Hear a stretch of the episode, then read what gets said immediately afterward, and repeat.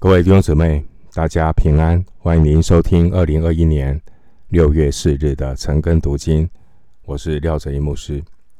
今天经文查考的内容是诗篇第四篇一到八节。诗篇第四篇一到八节，这篇诗篇的标题小字写着大卫的诗，交与灵长用丝弦的乐器。灵长是诗班中的领导者，比如说，圣经有着亚萨、希曼、耶都顿，他们可能就是诗班的指挥、带领者。诗篇第四篇呢，是一篇晚祷的诗篇，是一篇晚祷的诗篇。它的背景是大卫逃避押沙龙背叛的时候所写的。那是一个晚上。大卫似乎在惶恐难眠的情况下，写下了这首诗篇。大卫当时候的处境，他的敌人仍然持续的毁谤攻击他，而他的跟随者充满了失望，也带给大卫不少的压力。大卫呢，面对内外的压力，我们看到大卫写这首祷告的诗篇，让他心里能够安然，能够睡觉平稳，不焦虑。然而，这首诗篇呢，最中心的主题不是祷告，这首诗篇最重要的思想是对神的认识，以及对上帝的信靠。我们一起来看诗篇的第四篇第一节。诗篇第四篇第一节，诗人向神的呼求：显我为义的神啊，我呼吁的时候，求你应允我。我在困苦中，你曾使我宽广。现在求你怜恤我，听我的祷告。写诗篇的大卫，他当时候的处境。是面临内外双重的压力。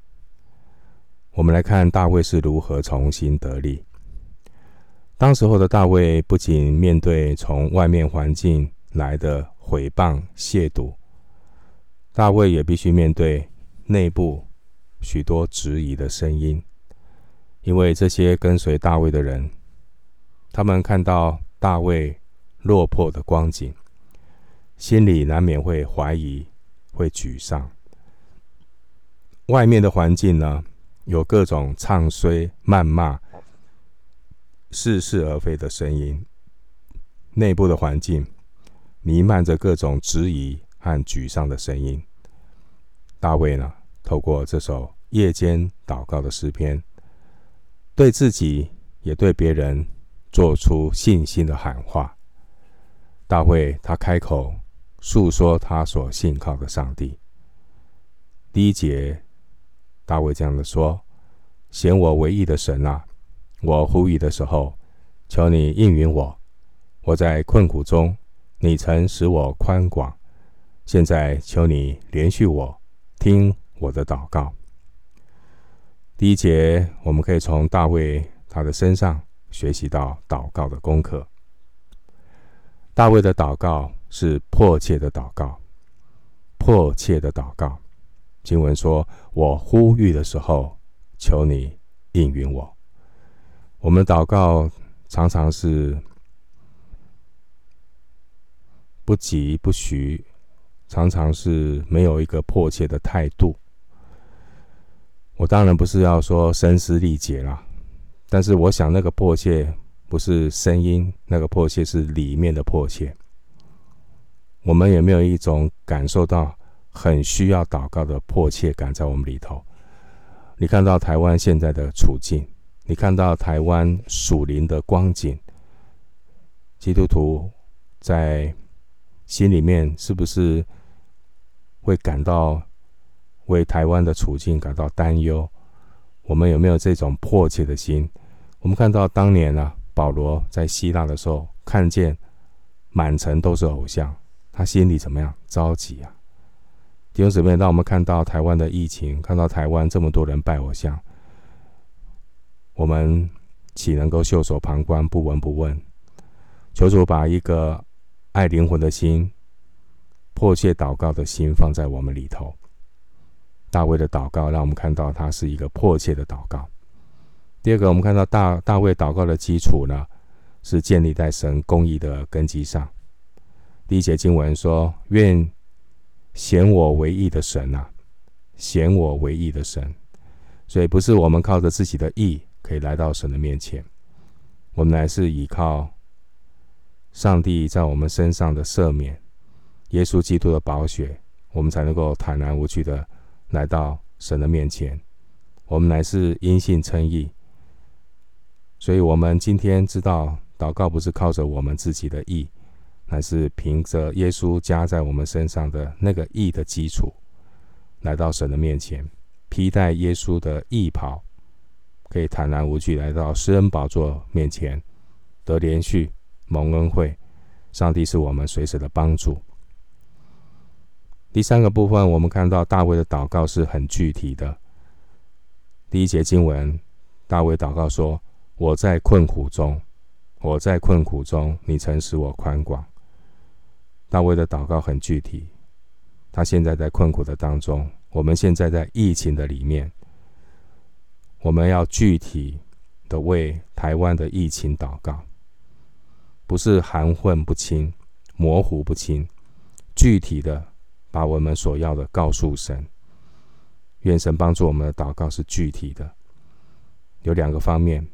事实，具体的事实。第二个非常重要，具体的应许。所以，具体的事实是我们要为什么祷告？具体的应许是我们根据圣经的哪里祷告？我们都要照他的旨意求，神就听我们。这是我们向神所存坦然无惧的心。所以，祷告不是自言自语，祷告必须要具体。具体的事实，具体的应许。第四个部分，我们看到大卫的祷告，他完全是仰赖神的怜悯。所以经文说：“求你怜恤我，听我的祷告。”这个“求你怜恤我”，就是你要真的要等候神的怜恤，而不是祷告个三分钟人就跑掉。所以这“求你怜恤我”，就是代表呢，祷告不能灰心，祷告不能够三分钟热度，祷告要求祈求主他。施恩怜悯，啊，不能够中途放弃。教会所有的属灵活动最容易放弃的就是祷告，就是祷告。所以在路加福音都有提到相关的啊比喻哈，相关的比喻，比如说路加福音第十一章，路加福音第十八章。十一章是谈到要迫切的、勤辞迫切的直求，那边有应许。你们祈求就给你们，寻找就寻见，叩门就给你们开门。但是那个当中是一个进行式，不断的祈求，不断的寻找，不断的叩门，而不是求一次那人就跑掉。好，另外在路加福音十八章也提到那个比喻，有没有一个寡妇，她求官，求一个不义的官，那个地方谈到要持续不断。好，那个地方提到说昼夜呼吁，昼夜的呼吁。我们是不是有昼夜的呼吁呢？愿神帮助我们。那我们每一天真的是要非常的警醒，除了自己防护要做好，你先求神的国和神的意，神必把加啊保护的恩典加添在你身上。我们求神帮助我们，在这段时间，我们真是要警醒，好，不要小看这次的疫情，也不要错过这次疫情给我们学习的机会。所以在路加福音那边提到。真正的那种持续不断的祷告是信心的表现，所以呢，他说：“人子来的时候，遇得见世上有信心的人吗？”什么叫做信心？信心就是持续不断，不是三分钟热度、虎头蛇尾。愿神帮助我们学习大卫这四方面祷告的态度，要迫切，迫切不单是言辞的迫切，是心里的迫切。要求神把这种。危机感放在我里面，求神把这种爱灵魂的心放在我们里面。大卫的祷告是建立在公义的基础上，我们不不是靠自己的义，我们乃是靠着耶稣的宝血。大卫的祷告是具体的、具体的事实、具体的应许。大卫的祷告是完全仰赖神的怜悯，仰赖神的怜悯就是你要持续不断，不能够灰心，不是三分钟热度。我们继续来看诗篇第四篇，我们来看 第二节到第三节，第二节到第三节。你们这上流的人呐、你们将我的尊荣变为羞辱，要到几时呢？你们喜爱虚妄，寻找虚假，要到几时呢？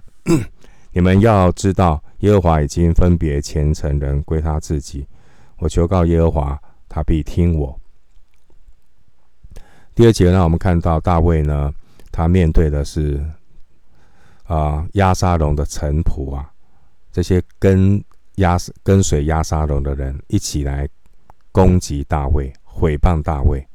那大卫这个时候呢，发出信心的呼吁。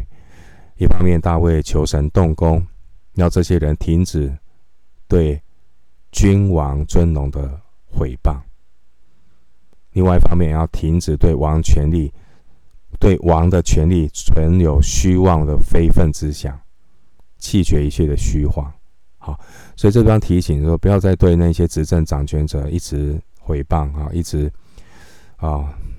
我我我想大家都知道这些日子哈，对台湾来讲，大家其实是过得非常的闷，因为一全部都是三级防护，尽量就是待在家里，可是心里就是有一股说不出来的所谓的一股气，想要发泄哈，那要发泄就用各种方式发泄哈，我都了解，但是基督徒不能够只是跟着去发泄，基督徒在这个时时刻。你可以看到这些人一直在攻击大卫，攻击大卫，甚至对大卫的王王的这个位置存有非分之想。他们就是要想把大卫拉下来，把大卫拉下来。我想这个是我们今天在民主国家里面也遇到的问题。我们是不是也一样的跟着世界上属血气的人同样的做法？那这个是我觉得我们好好去反思的部分。好愿神帮助我们，要照着圣经所说的。我们知道罗马书十四章有提到嘛？好，这个王的权力，在上的权柄是上帝赋予，所以我们要多一点的为执政掌权者祷告，千万不要被所谓的主流媒体带风向。我们一定要慎思明辨。在这第三节里面，我们看到耶和华已经分别虔诚人。归他自己。那什么是虔诚人？盼望我们都能够成为虔诚的人。虔诚的人，主要就指的那些爱神、好爱神的人，跟随主的人，愿意遵行神旨意的人。然而，你遵行神的旨意，并不会受到欢迎。好，因为世界会恨属神的人，所以这条路是小路，进了门是窄窄门，所以我们一定要。坚持到底，啊，能够坚坚定的走神喜悦的道路。那我们要留意哈，在这一个属天的道路上面，啊，难免会有仇敌的攻击，仇敌的攻击。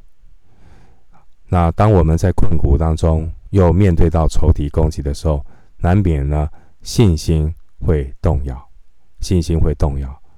好，所以你看到第二节，第二节提到啊，这些人呢，一直要来攻击大卫，攻击大卫。啊，但是大卫呢，他就是紧紧的把他的注意力放在神的身上，而不是放在这些毁谤的声音，因为神是将我们从世界分别出来的神。你看第三节，你们要知道，耶和华已经分别虔诚人归他自己。盼望我们在这样的一个乌烟瘴气的时代当中，啊，我们被分别出来，耳朵被分别出来，心思被分别出来。不要我们看到现在，就是你看到网络上、媒体上有没有，还有 LINE 上面都在疯传一些讯息，我们要有所分别，啊。不要跟着大家疯，不要跟着大家乱，不要跟着大家急，不要大家都在议论纷纷，我们也凑一脚跟着议论纷纷。我们需要跟多一点的，把这些议论纷纷的时间跟精神，好好的找几位圣徒同心祷告，花一个小时议论纷纷，你要不要花十分钟一起守望祷告呢？如果教会有推动一起的祷告，我真的鼓励基督徒，你要参与教会推动的祷告，不要挂一个名在上面，你一定要好好的把时间分别出来，来到神的面前，来为我们的执政掌权者。为现在国家面对的疫情的危机来祷告。大卫说什么？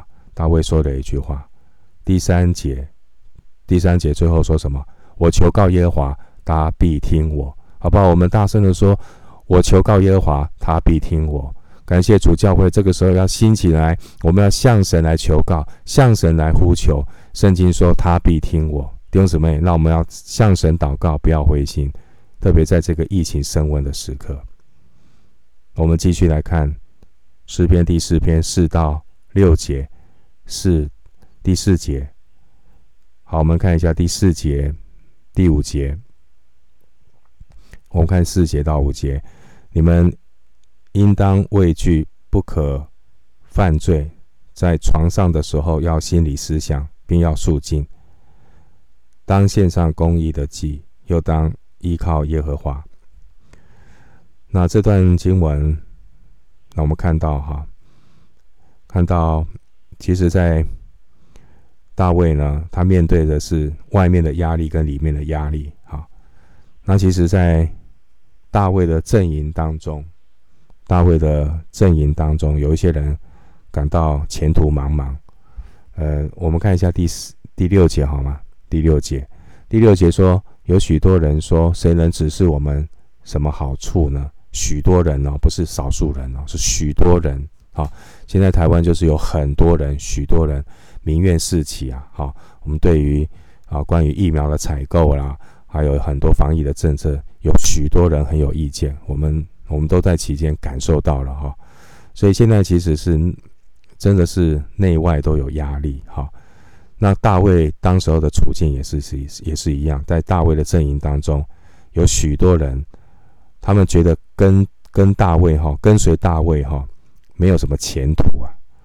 他们感觉到前途茫茫，所以上心啊，灰心丧志啊。所以呢，第四节到第五节其实就是大卫对他自己，也是对着那些灰心丧胆的人做出信心的喊话。我们不需我们不需要去否认我们会恐惧。好，我们不要说啊，没有什么好怕的。基督有时候讲的话太讲的太过。我觉得太过没有同理心了，哈！你不怕，但是很多人怕，不是因为你不怕，就是代表你比别人如何啊？好，不知道。当然，基督徒，你说你有天堂的应许，但是我们真的要体恤到别人，很多人的这种啊、恐惧跟惧怕，不要在这些人当中说啊，没有什么好怕的，没有什么好怕的，哈！你讲这样的话实在是太没有怜悯的心，哈！惧怕是正常的。惧怕是一种防卫的机制，我们也不用去否认我们会有惧怕，但正确的处理方式很重要。哈，就是你要加入一群人，跟他们一起来寻求神，一起来祷告，借着神的话来祷告。因为人一个人落单的时候，很容易胡思乱想，祷告比较多都是抱怨，所以我们要加入一个啊祷告的群体里面，一起守望祷告。非常的重要。第四节，大会这样的呼吁说：“应当畏惧，应当畏惧。”呃，提醒我们呢，当我们现在困苦当当当中的时候，我们要留意肉体的发动哈，因为呢，人在困苦当中很容易口不择言，很容易发怨言。以色列人就是这样啊，一没得水喝，一没得东西，一得没有肉吃。好，就开始怎么样发怨言，所以这一上一代的这一批以色列人全部倒闭旷野。所以人在困苦当中的时候，困境当中的时候，很容易落入体贴肉体。像我们现在呢，在一个困境，没有疫苗打，然后疫情又升温，我们很容易开始口不择言，开始骂东骂西，骂上面的，骂下面的，会不会？我们忽略了敬畏上帝的心。敬畏神的人，第一个要留意自己的口舌，留意自己的心。你千万不要把抱怨当随便哦，随便讲话哈。饭多吃一碗，但是话不要随便乱讲。我们不要把你的恐惧变成转化成不敬畏上帝的借口。你说啊，我很怕，所以我才说这些话，这是借口。敬畏上帝的人，话不能够乱说。你不要把说你因为你害怕，所以你你口不择言，这不是，这是借口。你不能够把你的恐惧当做可以不敬畏上帝，这是借口，要非常的注意。基督徒的口则要分别为圣。格外，在这样的一个疫情升温的时候，基督徒不要跟着一起乱，跟着一起去传这些似是而非的消息。你花那么多时间，一个两一个小时、两个小时，可是你是不是常常在圣徒的祷告当中缺席呢？你会出现在马路，你会出现在一些群，呃赖的群组里面去骂政府，但是在基督徒祷告的群体当中，我看不到你在那里呀。求神帮助我们，我们真的不要把恐惧当作可以不敬畏上帝的借口。第四节提醒我们，提醒我们，当人肉体在发动的时候，很容易冲动犯罪，口不择言。也很容易陷入不幸的忧虑里面，要很小心，要很小心。我们看到第四节的下半节怎么样？他说什么？提醒第四节的下半节说：要心里思想，并要肃静。要心里思想，并要肃静。你要多多的思想神，思想神的目的是要让你更多的认识神，认识神。你更多的认识神，你就能够怎么样？若是我所遭遇的是出于你，我就默然不语。你就知道神掌权，你就不会口出妄言，你会肃静在神的面前。求神帮助我们，让我们站在公义的地位上，持续的仰望神，仰望为我们信心创始成终的神，要单单的依靠耶和华。第四节的这个畏惧，原文的意思是颤抖，好，颤抖。为什么颤抖？因为惧怕，也可能因为上帝的震怒。神是公义的神，啊，所以呢，应当畏惧，不可犯罪哦。应当畏惧，不可犯罪。不要把自己惧怕当做可以随便的借口，不敬畏上帝的借口。那我们看到第五节哈，第五节，第五节说：当献上公义的祭，又当依靠耶和华。献祭这边谈到一个献祭，献上公义的祭。大卫是一种献祭的态度，带出他对上帝的奉献，带出他对上帝的认罪，带出他跟神的交通和依靠。他用一个献祭的态度，比如说献燔祭，献燔祭就是我们的奉献，全然的献上。比如说献赎罪祭，就是我们跟神的认罪。比如说，我们献上平安祭，代表与神和好，我们可以彼此的与神交通。而这一切，这一切都是来自大卫对上帝有一颗依靠的心。所以第五节说：“当献上公义的祭，又当怎么样？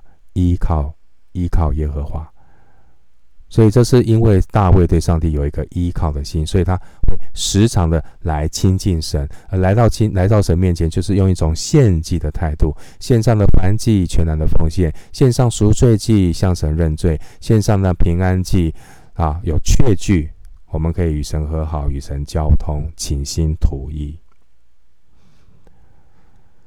我们继续来看诗篇第四篇六到八节，这谈到。大卫在危难中，他靠主喜乐。我们看第六节到第七节，六到七节有许多人说：“谁能指示我们什么好处？”耶和华，求你扬起脸来，光照我们。你使我心里快乐，胜过那丰收五谷新酒的人。第六节，大卫以祷告来回应内部当中其他人的怀疑和。沮丧，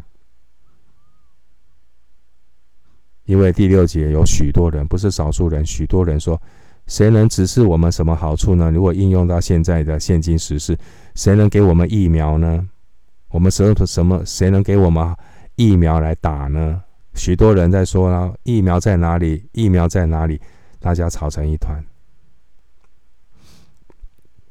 所以，当我们在困困境当中的时候，难免会对前途感觉到忧心忡忡。当我们现在疫苗施打的情况不理想的时候，我们难免对台湾、对我们整体经济后续的影响感到忧心忡忡，不是吗？就如同第六节，谁能够指示我们什么好处呢？大卫，我们。他们对他们可能就是对大卫发出 OS 说：“大卫，我们将跟着你，有什么出路呢？有什么好处呢？看到你自己怎么样？你也是，你也是自身难保啊！那我还要跟着你妈？”所以在这个处境的里面，大卫会不会有压力？是许多人的声音哦。你可以想一想，现在市长，我们的市长有没有压力？我们的卫福部的官员有没有压力？第一线的医护人员有没有压力？执政掌权者有没有压力？大家都有压力，不是只有百姓有压力。当然，我们会有很多的想法跑出来。我们真的要为政府祷告，的的确没有做得那么好。但这个时候，我们真的是需要看到出路在哪里。我们需要从神那边支取信心，支取盼望。第七节应许，你看到第七节的应许。神必然使我心里快乐，胜过那丰收五谷新酒的人。感谢主，圣经告诉我们，应当一无挂虑，凡世界的祷告、祈求和感谢，将我们所要的告诉神。神所赐出人意外的平安，能够使我们超越困境。注意第七节的描述，第七节的描述是说什么？你使我心里快乐。弟兄姊妹，请请问，在这个处境的里面，你心里快乐吗？你会说怎么快乐？闷得很，很郁卒啊，哪有什么快乐？的确，大家都好像有这种同样的心境。但是第七节却，你要了解第七节，你使我心里快乐的大卫，这个时候是外面有仇敌不断的在毁谤他，里面有一堆的声音。不断的在质疑他，大卫压力大不大？那肯定很大的，可能比我们更大。可是，在第七节，他却说：“你使我心里快乐。”使徒保罗在监狱当中写腓利比书信，他再次的说：“靠主喜乐，靠主喜乐。”弟兄姊妹，注意到这个“你使我心里快乐”。圣经中你找不到寻找快乐的用法，但是是神使我们心里快乐。好喜乐、快乐的获得是在神面前，是神赐给我们，是我们靠主喜乐。好，不信主的人呢，汲汲营营的想要追寻快乐，所以他们的快乐是建立在可以打疫苗，他们的快乐是建立在疫情过去，然后他们的快乐是建立在经济又开始突飞猛啊，突飞猛进，他们的快乐是建立在股票大涨，他们的快乐是建立在。啊，观光业又开始重启，哇！开始店家又开张，开始又赚大钱。这个这就是世人认知的快乐。基督徒即便在现在这个处境里面，你有喜乐吗？你也可以有平安吗？不信主的人是在汲汲营营、寻寻觅觅，可到最后你发觉，其实即便让他们赚得全世界，可是内心还是充满虚空。这种依靠环境的快乐。是暂时的。世界上的人一味追求肉体上的快乐，世界上的人一味的追求所谓的成成功、成就感。但无论是这种肉体的快乐，或是成功，都是取决在外面的环境。然而，真正的喜乐是从神而来，不受到环境的影响。当我明白这一点的时候，我们就能够了解第七节大卫所说的话：“你使我心里快乐，胜过那丰收五谷新酒的人。即便处在疫情当中，我都可以知足，我都得了秘诀。我靠着那加给我力量的，凡事都能做。”最后看第四篇的第八节，第八节：“我必安然躺下睡觉，因为独有你，耶和华，使我安然居住。”当我们我们与上帝有美好的交通，我们就能够从上帝那里得着真正的平安和喜乐。不管疫情如何的变化，环境如何的变化，神使我们能够安然入睡。上一篇的第三篇诗篇是清晨的祷告，这一篇第四篇是一篇晚间的祷告。在疫情严峻的时刻，盼望我们有清晨的祷告，我们晚间的祷告，让祷告伴随着我们这一天。那我们也用祷告托住台湾的每一天。我们今天经文查考就进行到这里，愿主的恩惠平安常与你同在。